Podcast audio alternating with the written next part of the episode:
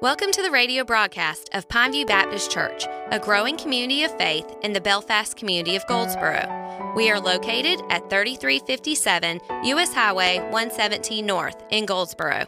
We invite you to find out more about our congregation by visiting us at facebook.com forward slash Pineview Baptist Goldsboro. Join us now for our weekly message.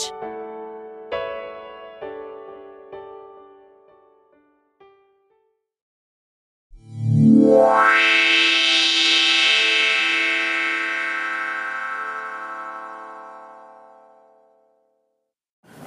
going to pick up where we left off last week in 1 Peter chapter 2. So I invite you to turn in your Bibles or a Pew Bible that's nearby and let's read from God's Word together. Pastor Tim preached down through verse 3 of chapter 2 last week, and I was planning on preaching through verse 8 today, but that's not quite going to happen. What we're going to do is we're going to go ahead and read this entire portion that we're going to be looking at it this Sunday and the next. Read with me beginning in verse 4 of 1 Peter chapter 2. I'm reading from the English Standard Version of Scripture. It says, As you come to him, a living stone rejected by men, but in the sight of God chosen and precious. You yourselves, like living stones, are being built up as a spiritual house to be a holy priesthood to offer sacrifices acceptable to God through Jesus Christ.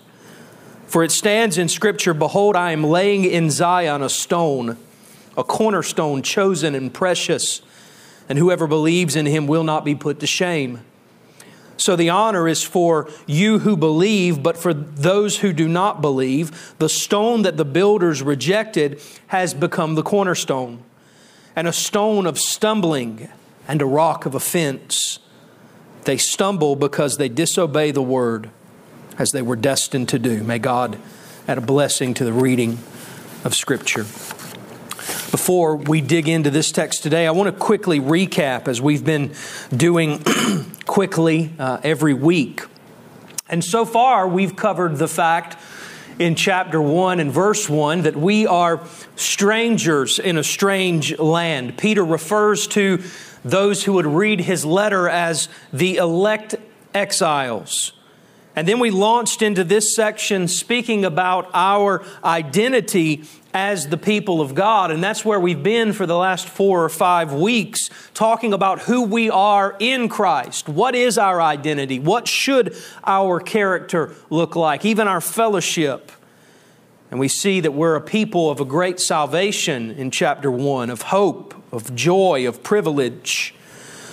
We've learned that we're a people with a new way of life in chapter 1, verse 13. A people with a life of holiness and a life of, of reverence, a life of love. It says, having purified our souls by obedience to the truth, verse 22, we are now a people of brotherly love because we've been what? Born again, it says in that chapter. And all these things are contingent on that one statement. We need this new birth because without it, we are not capable of doing any of these things and living up to these standards that we see in Scripture. It's contingent on the new birth. In one of my commentaries, R.C. Sproul says that the term born again Christian is a redundancy, and I would agree with him. You hear people say, Well, are you born again Christian? I've heard people answer or, or be asked this way. Maybe you've seen some of those man on the street interviews, and they'd ask, Well, are you a Christian? Well, yes. Are you a born again Christian? And I've seen some people say, Well, no. That can't be. You cannot be a Christian unless you have been born again. Sproul writes these words We talk about rebirth in terms of the doctrine of regeneration, which refers to a genesis or a new beginning. We know that rebirth is necessary because the scriptures tell us that by nature we are dead in sin. This description of our condition is not biological, but spiritual. We are born in this world DOA, dead on arrival. We may be alive biologically, but we're dead spiritually. We have within us a heart of stone, to use a biblical metaphor.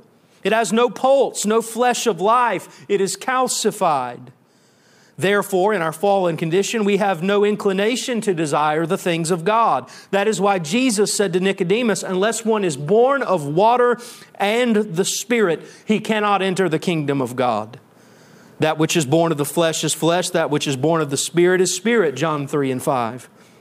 He writes, In order to embrace the things of God, spiritual things, a new birth is required, a birth wrought in our souls by the supernatural power of the Holy Spirit.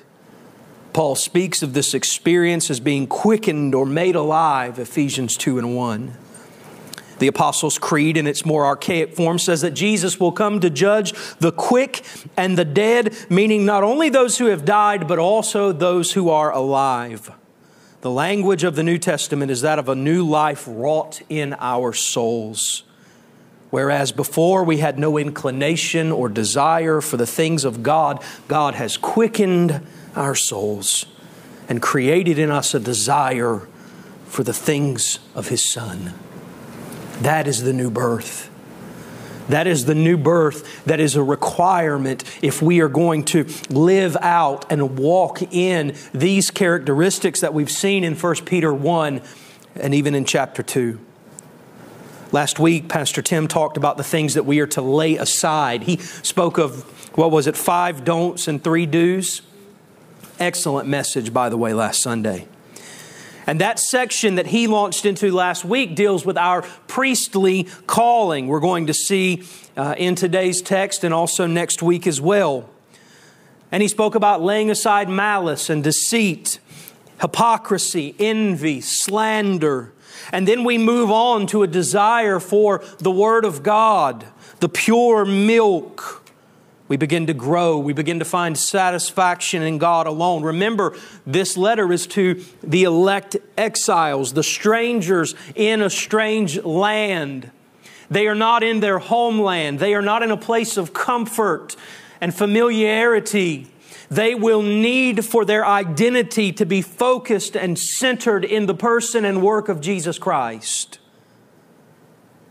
And all of this can happen only, as it says in verse 3, if you have tasted that the Lord is good.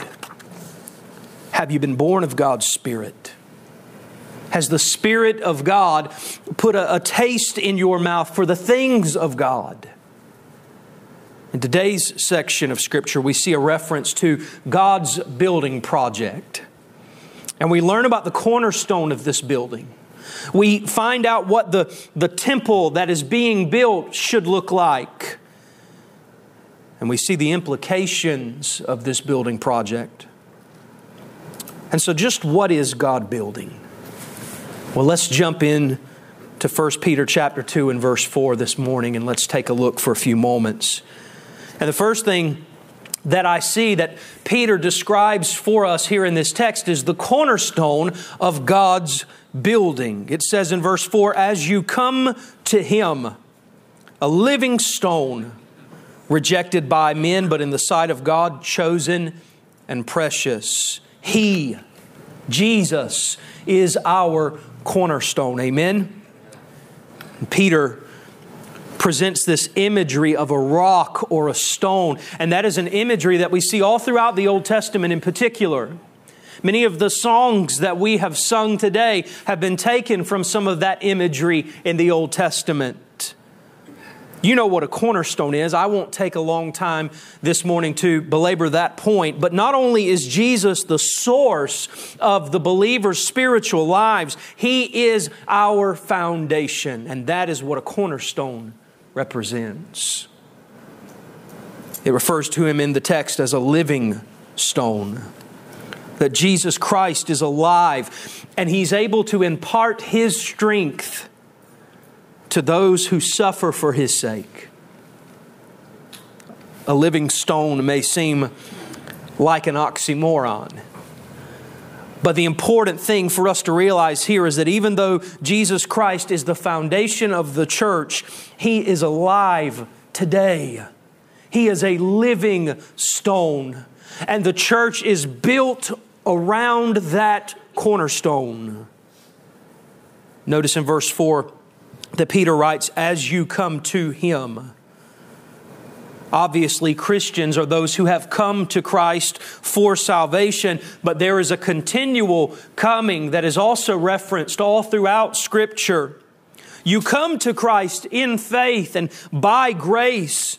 You come to Him with a repentant heart and you are saved. You turn away from certain things, the things that we see in, in verses 1 through 3 that Pastor Tim spoke about last week. But then you continually come to Him all throughout your spiritual journey. Repentance should be the lifestyle of a believer, it is not a one time thing. Sproul says that some hold to the doctrine of the carnal Christian. It has permeated the evangelical Christian world today. The doctrine teaches that regeneration does not necessarily change the disposition of a believer's will or soul. Someone can be a believer in Christ and indwelt by the Holy Spirit and yet remain completely unchanged.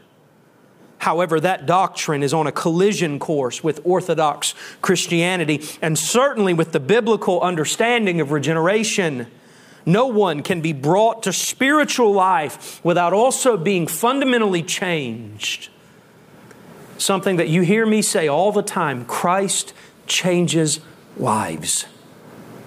He does not save you and leave you where you are. He does not save a person who is lost, who is dead in their sins and trespasses, and allow them to continue living dead in their sins and trespasses. Christ changes lives because he is the living stone. The stone that our text says has been rejected by men, a reference to his rejection by the Jewish nation. In Acts chapter 4, verse 10, it says, Let it be known to all of you and to all the people of Israel that by the name of Jesus Christ of Nazareth, whom you crucified, whom God raised from the dead, by him this man is standing before you well. He says, The Jesus that is the stone that was rejected by you, the builders, which has become the cornerstone and so the question for you and I today is have we come to Christ or have we rejected Christ? He is the cornerstone of this building project, of this community of faith that God has established and that He is building. But He's also a chosen and a precious cornerstone. He is a chosen and a precious cornerstone. In the ESV expository commentary, it says the participle rejected is concessive.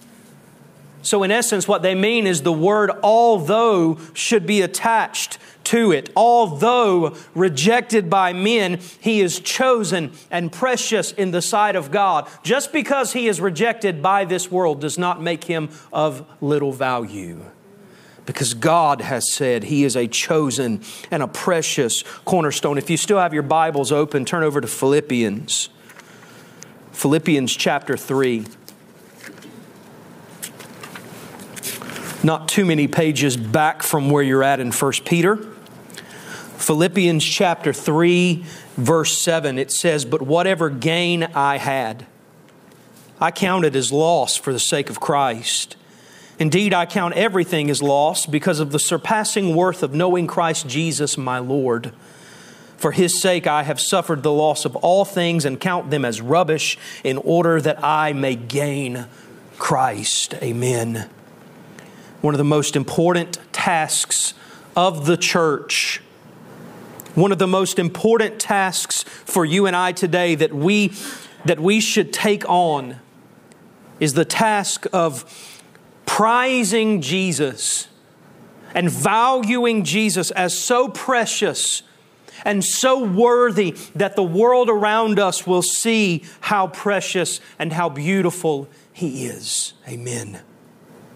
He is the cornerstone of God's building project. He is precious and beautiful. He is the only one upon which any individual can build their life on with confidence and with trust. But I want you to see this morning that this is not a one brick temple. And so while we see the cornerstone of God's building, we move on now to the temple that God is constructing. The temple that God is constructing, and we see it in verse number five, if you'll read it with me. It says, You yourselves, like living stones, are being built up as a spiritual house to be a holy priesthood, to offer spiritual sacrifices acceptable to God through Jesus Christ we ourselves, we see in this text, are also living stones that are being built up into a spiritual house, being united with Him. We are made alive with Him. Now, we are not cornerstones. Let me be, be very clear about that. This community of faith does not revolve around you. You say, well, Pastor, that sounds harsh. Well, I'll also say that it does not revolve around me.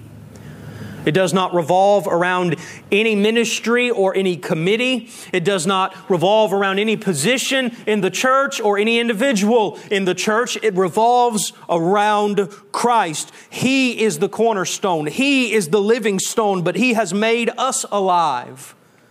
And He's using us to build his church. We are bricks in God's hand. We are his raw building material, so to speak. I'm not the whole building, and neither are you.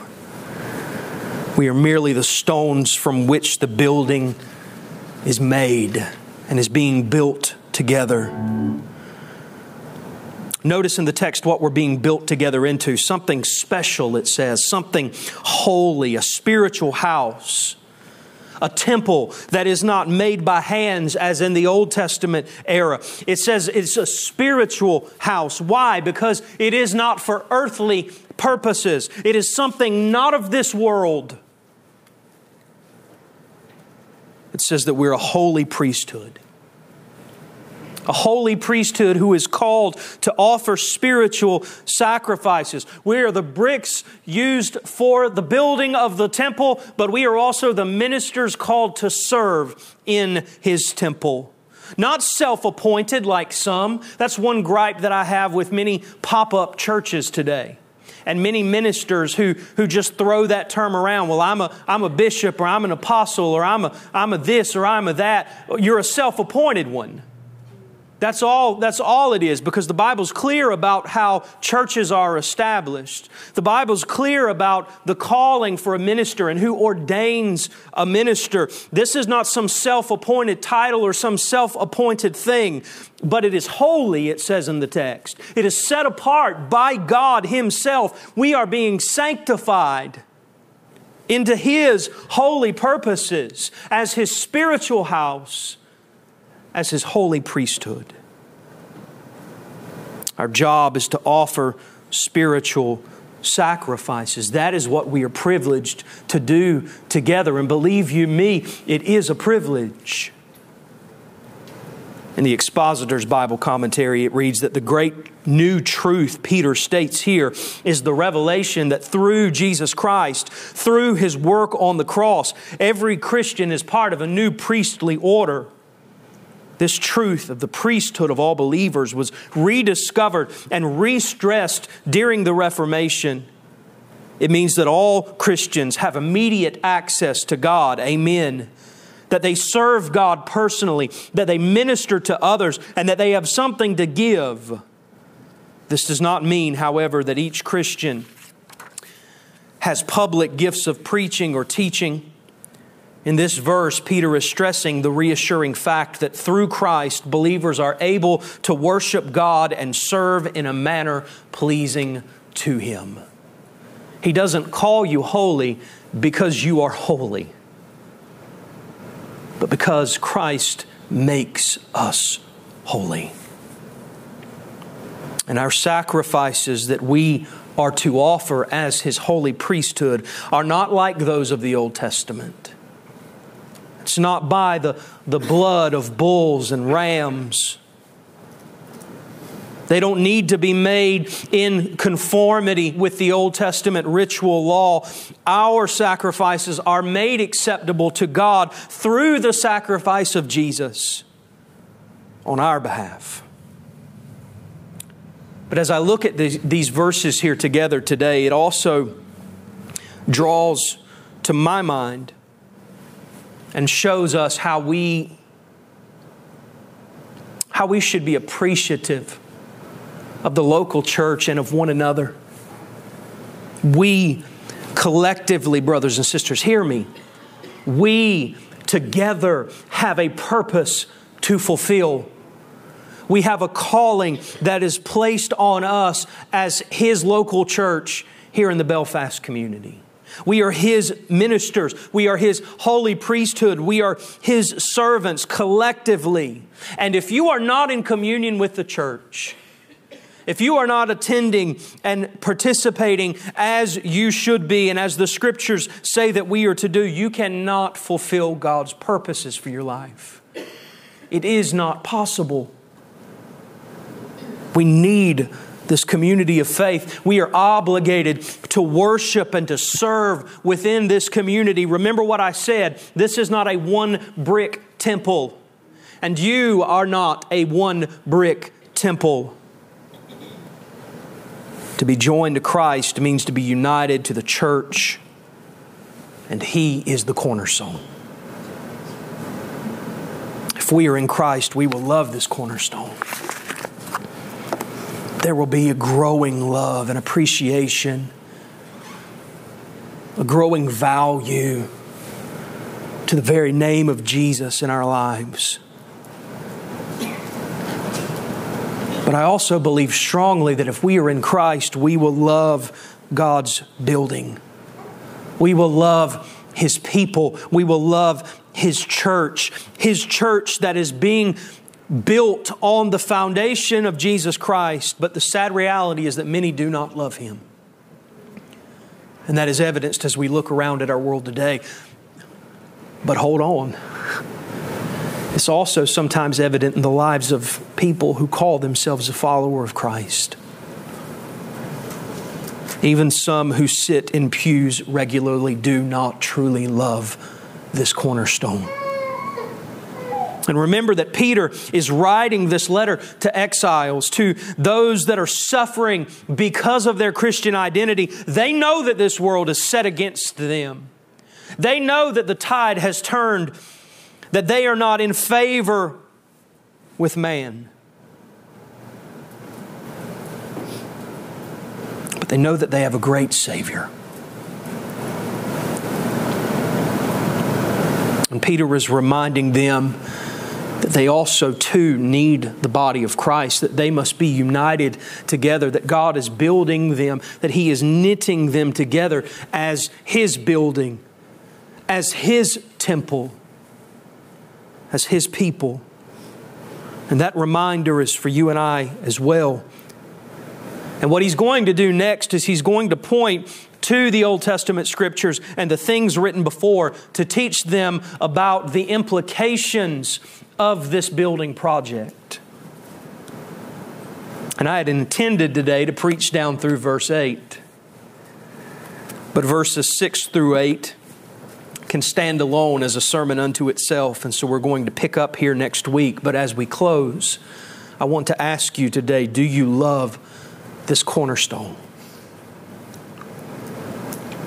If not, as I've already said, today can be the day of salvation for you. Today can be your day of transformation. We read that verse that says, He will remove your heart of stone, He will give you a heart of flesh. That is a perfect picture of what Christ does when He saves sinners. He takes a, a piece of stone, something hard and dead and cold, and He turns it into flesh, something living and moving and breathing. You and I can be living stones today. Do you love this cornerstone, but do you love this building? I don't mean this building. Now, sometimes local churches do put entirely too much emphasis on their identity as a building. And I don't mean, do you love this piece of property? Hey, look how grand our church is. Look how nice we keep it. Look how much money we've invested into it. That's not what I'm asking. Are you being built up as a spiritual house, a holy priesthood to offer sacrifices that are acceptable to God? Do you love this temple that God is constructing? Do you love the local church? You cannot do it alone. You cannot serve Christ in your own strength and your own power. Christians are a people of community. And so, as Peter has said in this text today in verse 4, come to him and cast yourself wholly at the mercy of Christ. Place your full confidence in him because you cannot save yourself. It tells us in Romans that all have sinned and fall short of the glory of God. But the Bible also tells us that 2,000 years ago, Christ was lifted up on that cross. Why? To die. For what purpose? For what reason? To die for sinners. And he died on that cross for all who will call upon his name. Have you been born again of God's Spirit? Has that Spirit of God put a taste in your mouth for the things of God, as I said earlier? Only He can make atonement for our sin. And that atonement is absolutely necessary because only by that atonement can we have full acceptance with God. So, as we close, I want to encourage you this morning, if you never have, to repent of your sins and to turn to Christ. Turn away from a life of independence and autonomy from God and commit your life to Him as the King of Kings and the Lord of Lords, I urge you today to believe in Christ.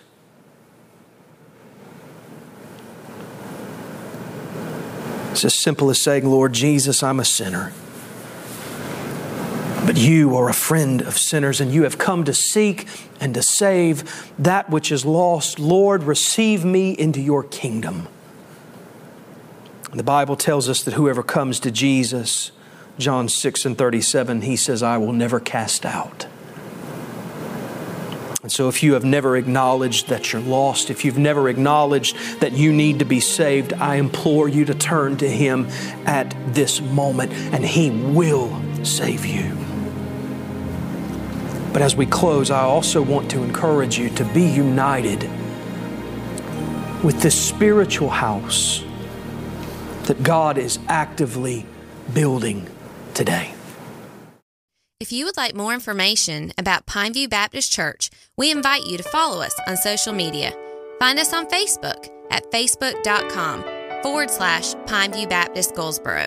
There, you will find information about our service times, upcoming events, directions to our church, and videos of our Sunday services.